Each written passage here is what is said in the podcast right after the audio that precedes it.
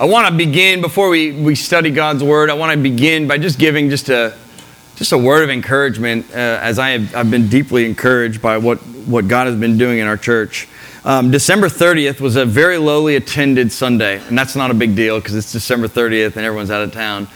But in that sermon that I, that I spoke, um, I, I made a call for prayer and, and trying to prioritize prayer in the life of our church. And I confessed much to my prayerlessness and dependence on God day to day. And so I've made it um, very, very much a priority. I'm leading out of that um, conviction of that I've been prayerless and being prayer, prayerful. And um, one of the things that, that as I've become prayerful, I mean, is that I've started to have eyes to see where God is at work um, in your life and in the life of this church. And I've just been so deeply encouraged. I just want to share just a few things. The first thing has to do with your giving. Um, in January of this past year, um, within the congregation, without getting one big check from somebody, we raised our budget. And this is a really huge thing because it means that we can sustain ourselves as a group of people and continue doing the work of ministry without relying on money from outside. That's a really healthy step in the life of a church that is seeking to put its roots deep down into the ground. And so praise God and thank you for the way that you've given generously and given graciously to the work of this church. It's a huge blessing. The second thing that I've seen um, and this is just the way that God works, um, is this. I, I, have prayed a lot for help, like assistant ministerial help, to help with all the things that need to get done. There's numerous details and there's numerous things going on, but as I've um, sought to Uh, not lead everything myself and given to us, I've seen incredible things happen. I've seen Alicia Smith take over the hospitality team. I've seen Bailey and John Mark take the Central Community Group. I've seen David and Angela Perkinson take over the group in West Little Rock. I've seen John and Caitlin Mooney take over the group in North Little Rock. I see other people saying, I'll host a group.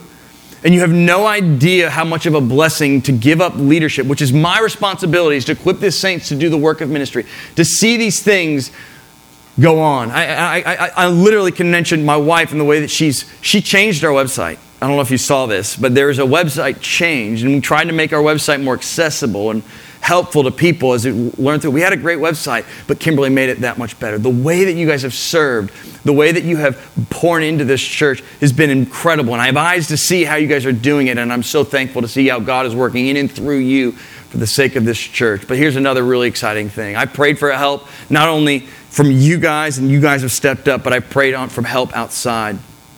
I've had five conversations in the last month with guys who want to become ministers, and they, they see what we're doing. They see the things that are being done in this church, and they say, I want to come and learn with you.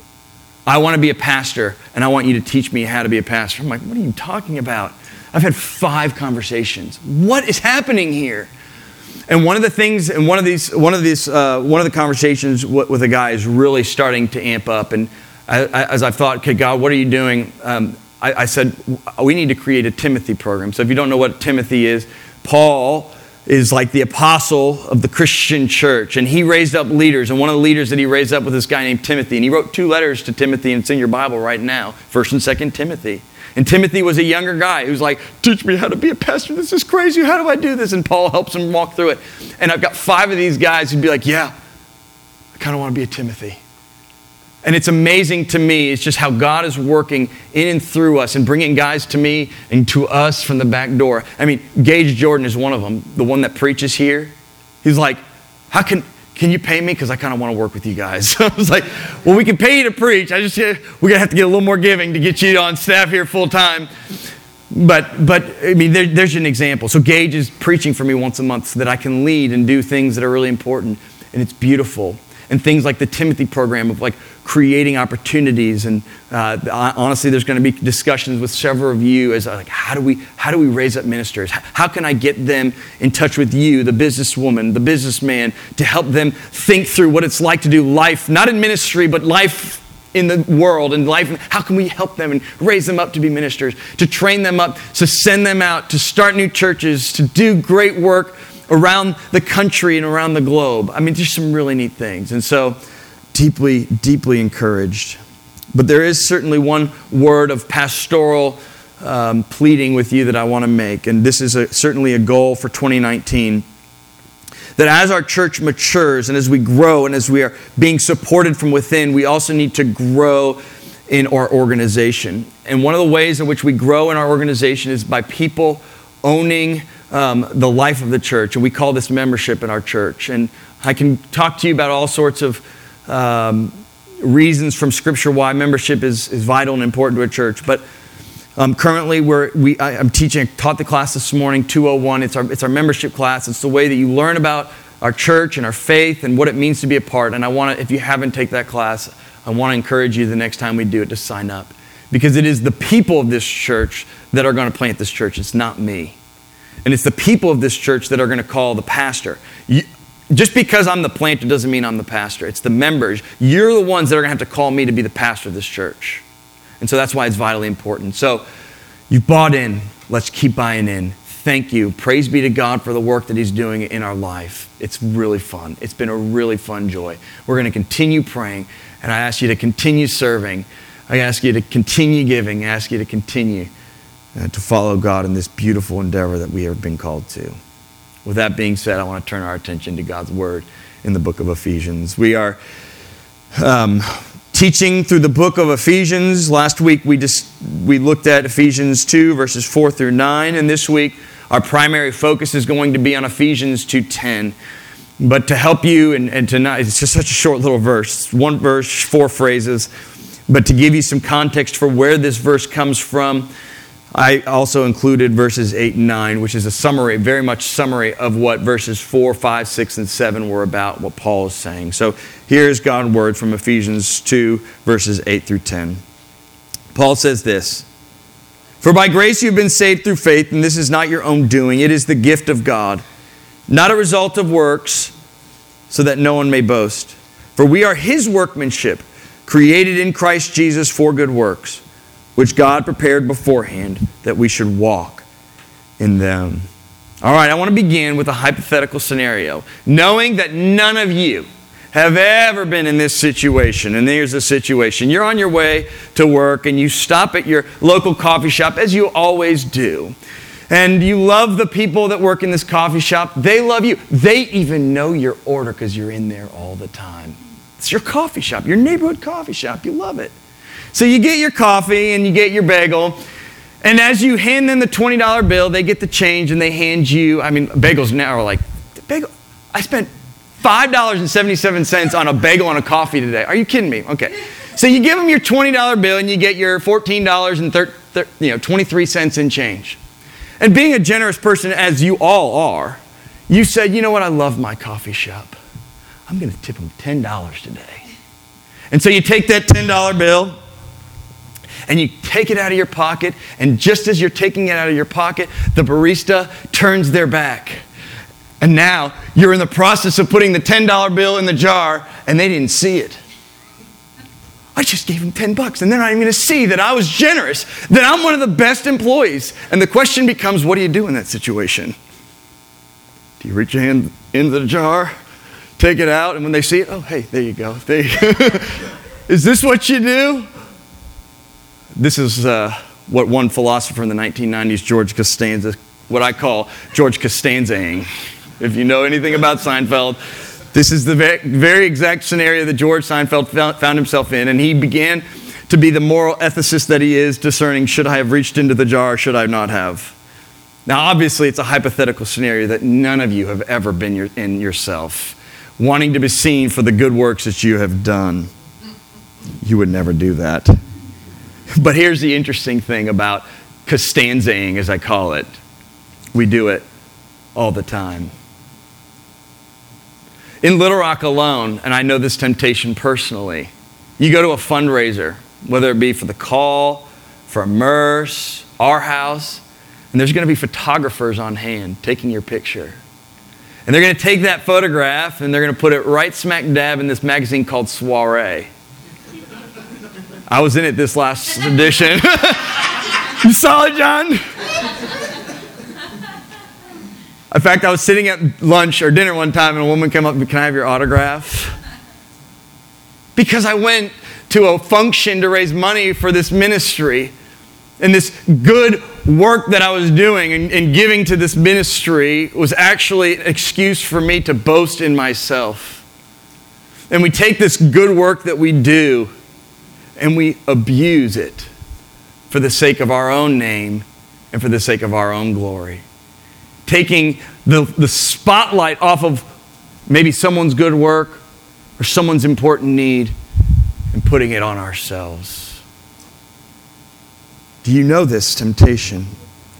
The abuse of good works. I mean, it is riddled even in the church itself. I mean, people go to Africa and they do some really hard things in Africa, but one of the things that they love to do is they love to take pictures with the underprivileged and put it on their social media page. Why? So that everyone can look at you and say, Oh, you are so cool. You are so gracious. You are, oh, godly. Look at how godly this person is. And the very motivation for going and the very motivation for doing our good works is all actually about ourselves more than it is about meeting the needs of those around us. It's an abuse of good works. Jesus was very, very critical of the abuse of good works. The people that he was most critical of in, in his entire ministry was not the, the, the, the sexual illicit, it was not the tax collectors who were seen as the most degrading of human beings and Jews of the time. It was actually the religious leaders who loved to do good work so that they would be seen by others. He was hyper critical of those people. Speaking very personally, one of the things that God revealed to me when I was 19 years old was that reality in my life. How I needed His grace in light of my sin of self service, even in the midst of following His rule and His ways. His grace was so amazing to me in light of my own self service, even in the midst of good works. I had abused good works time and time again. And in light of that grace, I said, Thanks be to God. It was as if I read Ephesians 2 8 and 9. For by grace you've been saved by faith, and this is not your own doing, it is the gift of God, not a result of works, so that no one may boast. Of course, this is what Jesus was trying to teach the Pharisees, and this is what Jesus taught me. But then a second reality came into my life when I got that salvation is by grace through faith. Okay, I don't want to abuse works. I see how nasty that is and how, how self serving sometimes good work can be. I don't even want to do good works.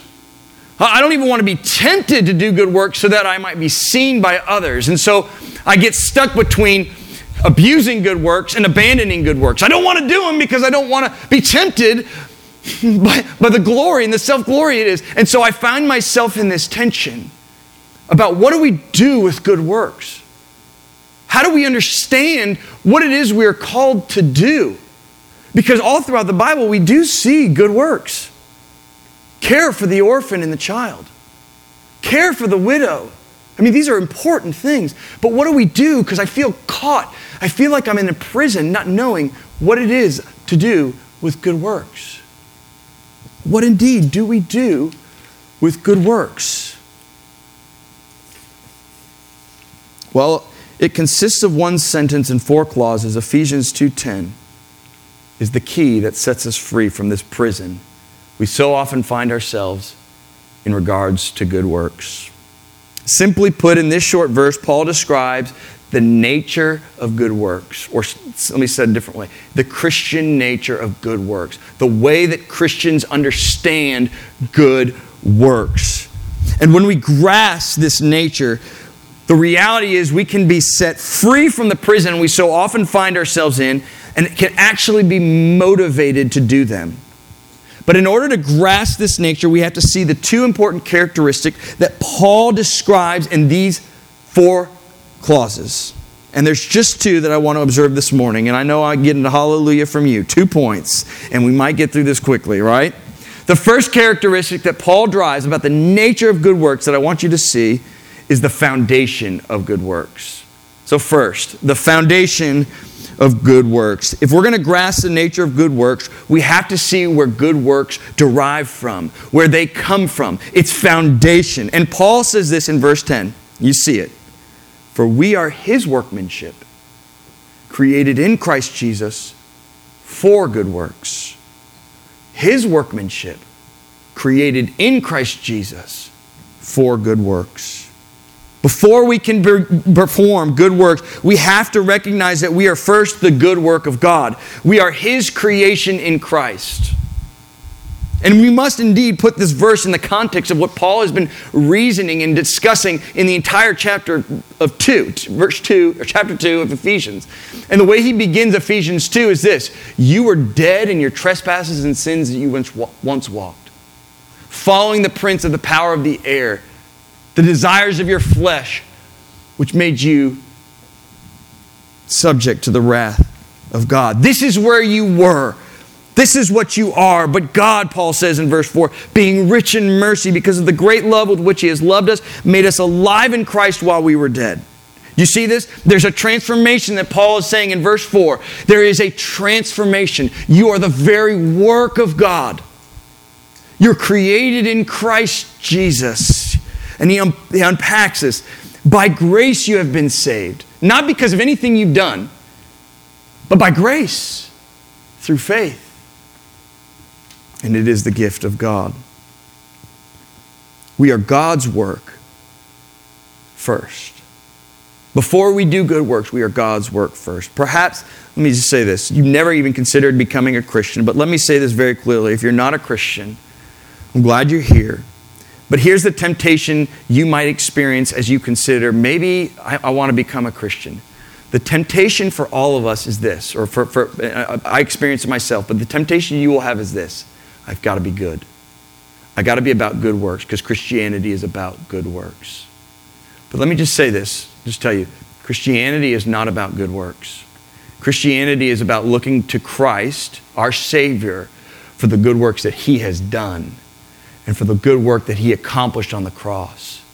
He was, he was killed for us sinners who have not done what God's law required, and he was sacrificed for us as a substitute so that we might indeed experience his righteousness that he had earned and his righteousness which he has given to us. This is what it means to be a Christian. It means to believe, not to work. So don't fall into that temptation. Because if if you are a Christian, here's the reality for all of us we have a new identity. We are new. We are God's work. We are God's new creation. That's what he says in verse 10. And we once were dead, following the passions of our flesh. We once were dead, trying to do good work so that we might be seen. But now Christ has made us alive. And He's made us alive. He's given us a new identity. And that new identity is one for works. But we must not forget that you are first God's work. I want to take you back to the coffee shop. You're tempted to reach into that, that jar and grab that $10 bill. Why would you be tempted to grab the $10 bill so that you might be seen? Is it not because your identity is not rooted in something significant? That there's a part of you that says, I want to be seen as a generous person. I need to be seen as a generous person so that I might have some worth and significance. If you reach in and grab that $10 bill, this is what you're, motiv- you're being motivated by. But as Christians, we can put the $10 bill in the jar, walk out without having anyone see it because we have all that we have and need in Christ. Everything is provided for us. You want a relationship with the Holy God? Never letting go and it being this beautiful, intimate relationship, well, you already have it in Christ. You don't need anything more. You don't need to reach in the jar and grab the $10 bill. Now, I want to speak to those of you who do profess faith. How indeed do we fight this temptation to be seen and observed by people, which is inevitable to come? And it's, it's not a bad thing for people to say, you are doing good works. But how are we to see or think about this? And I, I have one, one kind of main thing that I want you to. The way that we deal with the, what people praising us for our good works is that we pray. And here's what we pray Lead me not into temptation, deliver me from evil. The temptation we have when people praise us for the good works we do is to say, Yeah, I am pretty good. but what is that? It's the same as reaching our hand in the jar and pulling out that $10 bill so that we can put it back when they see it. we say, No, no, no, Lord. All that I have is from you. My identity is deeply rooted in you, and I have all that I need and want. Lead me not into the temptation of finding my worth and my identity in the way that people see me. Lead me into the truth that you see me as beautiful and good already, and allow me to rest in that. And you pray. I shared this story with the people that were in 201 this morning, but I told you last week that I was teaching at this ministry called Downline on, on Wednesday. And anytime I go into a situation where I'm going to teach God's word with a group of people that I don't know, I, I really feel the temptation for them to say, That guy's awesome. He is amazing. And so I had to pray, Lord, lead me not into the temptation to be seen by them as this amazing person. I really had to fight it.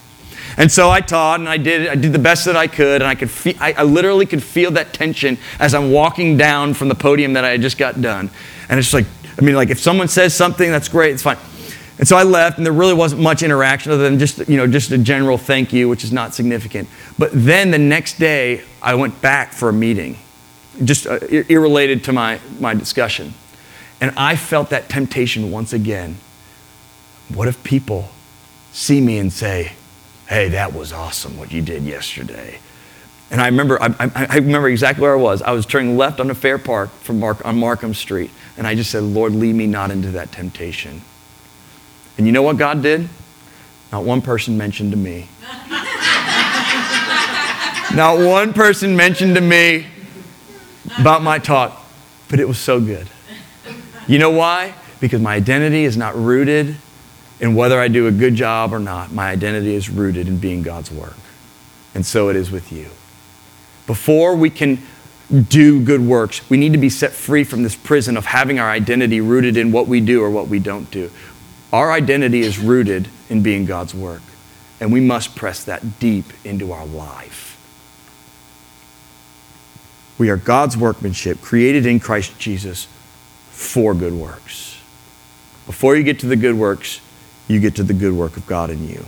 So, first, if we're going to understand the nature of good works and be set free to do them and motivated to do them, we must see its foundation. But secondly, we got to see the function of good, good works. We got to see the foundation of good works and we got to see the function of good works. Look at what Paul says, and I'll give it to you in context because it doesn't take long. We are his workmanship, created in Christ Jesus for good works. And here's the function which God prepared beforehand that we should walk in them. Good works have been planned out for you, Paul says, by God Himself. And you, being a new creation, have the opportunity to just do them. They're set up, just do them. Just walk in them. The reality of all of us in this room is God has placed us in different scenarios and different situations. And it's really fun for me as a pastor to hear the story of your life and where God has taken you and the trials God's put you in, and the, and the difficulties and the joys and all this stuff. But this is very significant. You must see this is God's hand at work in your life. And what He's doing, He's preparing you to walk in the good works which He has called you in. If you have grown up in poverty, that is, that is a very difficult situation. But God has prepared that beforehand that you might walk in the good works that could come. If God has put you in difficult circumstances in your life, as bad as they might be, God has put you there that you experience His grace, might go back to those difficult places and walk in good works in there. At the end of the day, good works is the benefit of others. It's what Jesus called in John 15 the good fruit that other people get to enjoy. And fruit from our lives is not fruit that we get to enjoy, it's fruit that other people get to enjoy for the glory of God. And so, our good works, where God has taken us, and the stories of our lives is very important to the current reality of our life.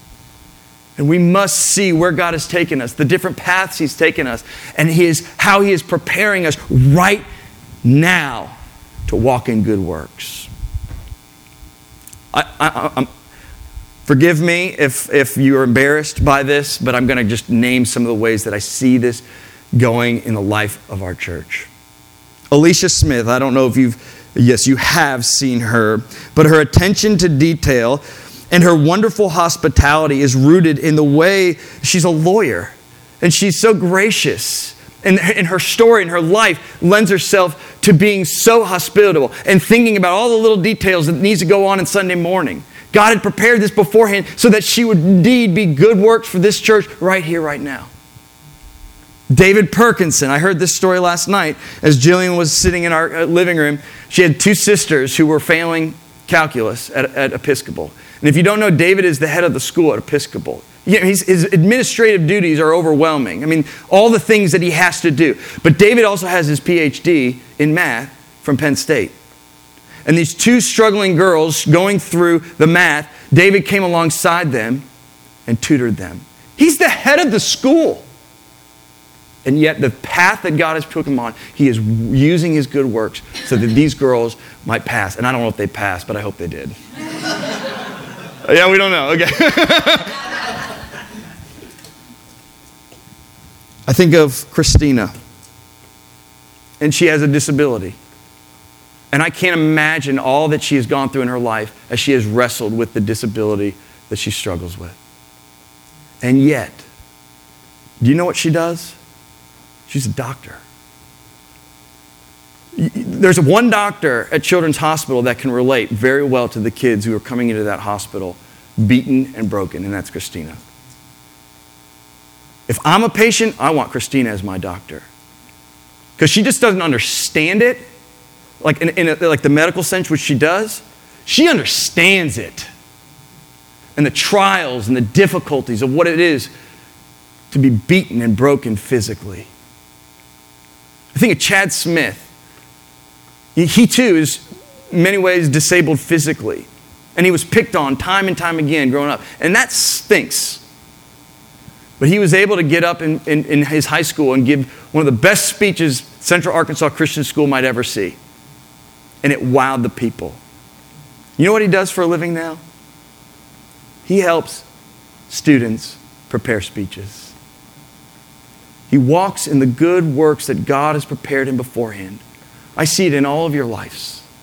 But this is exactly the function of good works. How is, what's the path God has brought you down? And how is it He's calling you to walk in them? Did you grow up in poverty, struggling to make ends meet, but God, by His grace, has now blessed you with far more than you ever deserved or needed?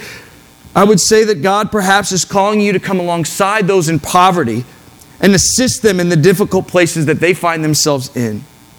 Are you wealthy? Do you have more money and resources than you've ever needed or wanted? God is calling you to be generous with the resources as He has been generous to you.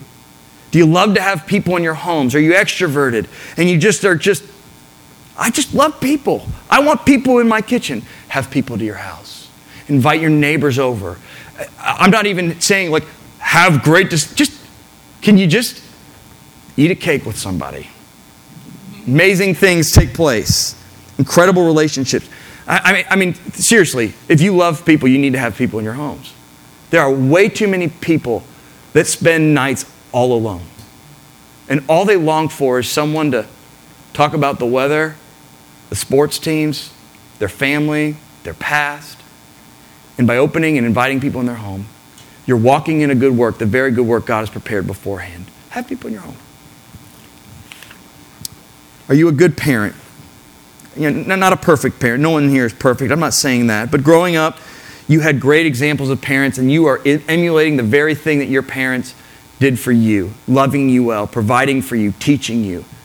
Well, then perhaps God might be calling you to adopt, to bring your, to, to open your home as a respite home for children who don't have that opportunity. The function of good works is to take what God is working in our life or what He has worked in our lives and to walk in them. God has prepared you for the now so that you might walk in the good works.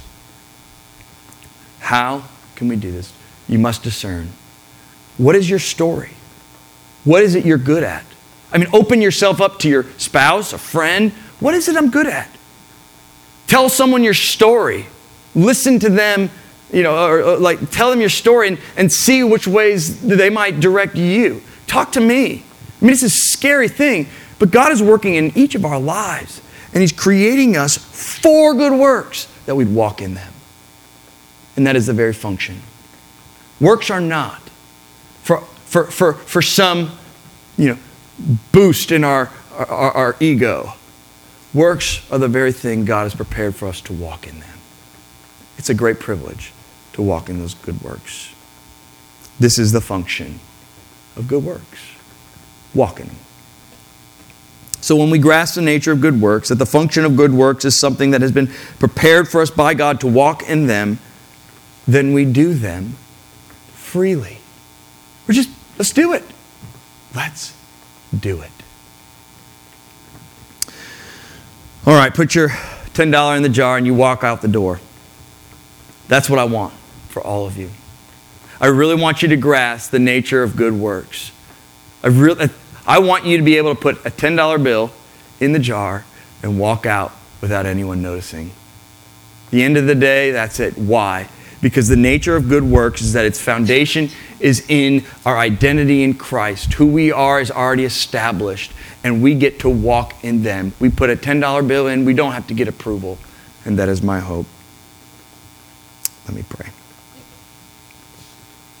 Our gracious God, make us about the good of our neighbor, and the glory of your name.